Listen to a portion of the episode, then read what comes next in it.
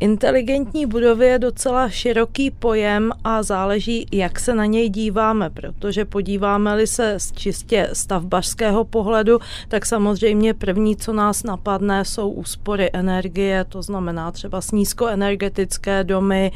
netradiční metody vytápění,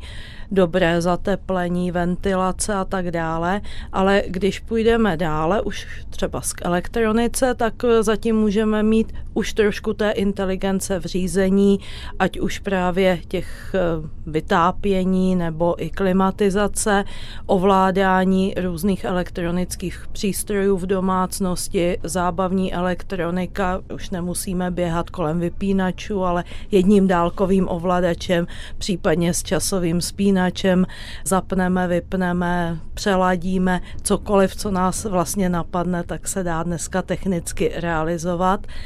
Ale když půjdeme ještě dále, tak se můžeme dostat až do oblasti vlastně monitorování zdravotního stavu lidí v domácím prostředí. A ukazuje se, že to je dneska velmi aktuální téma i v souvislosti se stárnoucí populací s otázkou úspor v nemocniční péči a i psychologové vědí, že často se člověk snáze uzdravuje doma ve svém prostředí, kde se cítí lépe než na tom nemocničním lůžku. To je vlastně jeden zase z dalších pohledů na to, co by inteligentní budovy, inteligentní bydlení mohlo obnášet. Těžko tohle doplňovat, protože to bylo poměrně vyčerpávající, nicméně mě k tomu napadá jedno doplnění a to se týká těch asistivních technologií a toho vzdáleného monitorování zdravotního stavu obyvatel té domácnosti. Doplnění, které vede k tomu, že to může být vlastně monitorování dvojího topu, jednak monitorování akutních událostí,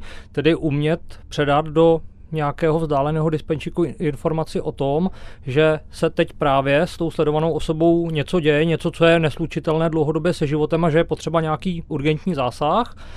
A z druhé strany to může být nějaký velmi dlouhodobé monitorování, kde se jednou za čas tomu člověku pomocí třeba elektronických vak zváží hmotnost, zváží se mu glykemie, zváží se mu množství stravy, který třeba přijal ve chvíli, kdy je na nějaký dietě a prostě opravdu pečlivě musí kontrolovat takovéhle údaje. A tato zpráva se předá lékaři tak, aby ten lékař se s tím pacientem vlastně neviděl jenom v tu chvíli, co ten člověk k němu přijde na kontrolu, tak jak k němu průběžně chodí, ale vlastně se s ním v úvozovkách viděl i po celou tu dobu, kdy ho neviděl tedy osobně, ale má možnost se dostat k těm informacím. Možná to, co se nám dnes opravdu zdá jako mírná science fiction, tak eh, může fungovat, protože vlastně celá řada těch prvků existuje. Například eh, to, co dnes se používá v zabezpečovacích systémech, různé pohybové senzory, kamery, může být eh, k dispozici i právě pro zařízení, která budou sloužit k monitorování zdravotního stavu, ke zkvalitnění života těch jedinců, k jejich lepšímu i sociálnímu začlenění, protože často se stává, že je ten starý člověk někdy už méně pohyblivý, takže zůstane zavřený mezi čtyřmi stěnami, čili když zase tu technologii poličtíme, tak můžeme těm lidem zpřístupnit kontakty i s jejich vrstevníky právě přes standardní obrazovku televizoru, na kterou jsou zvyklí. Můžeme k tomu přistoupit i úplně z jiného pohledu. Já dneska jsem si dohledával demografické údaje na Českém statistickém úřadu. Zvlášť jsem se zaměřoval na zastoupení populace 65 plus v rámci České republiky a, a potvrdil jsem si to, co jsem věděl již dříve, že tedy zastoupení té generace 65 plus eh, v celkové populaci nestagnuje ani neroste po desetinách procenta za rok, ale roste spíš o jednotky procent za rok a v dlouhodobém horizontu třeba 10, 20, 30 let jsou to opravdu desítky procent. A dá se tedy říct, že pokud připustíme, že toto je opravdu kvalifikovaný odhad a že k tomu skutečně dojde, a to je v podstatě asi téměř jisté, tak eh, nám ani nezbývá nic jiného, než aby se tyto technologie opravdu velmi razantním způsobem rozvíjely,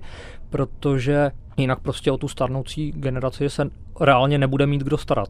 Tady skutečně musí pomoct ta inteligentní elektronika, tady musí skutečně pomoct ty inteligentní budovy, ty inteligentní byty, protože to nebude v lidských silách té populace v tom produktivním věku se postarat o prakticky stejný počet příslušníků té stárnoucí populace, která se o sebe pravděpodobně bude umět postarat trochu lépe než ta současná generace v tom věku, ale nelze na druhou stranu očekávat, že by to byl nějaký obrovský rozdíl, protože jistě ten vývoj člověka jako takového jde prostě výrazně pomalejc, než tedy ten nárůst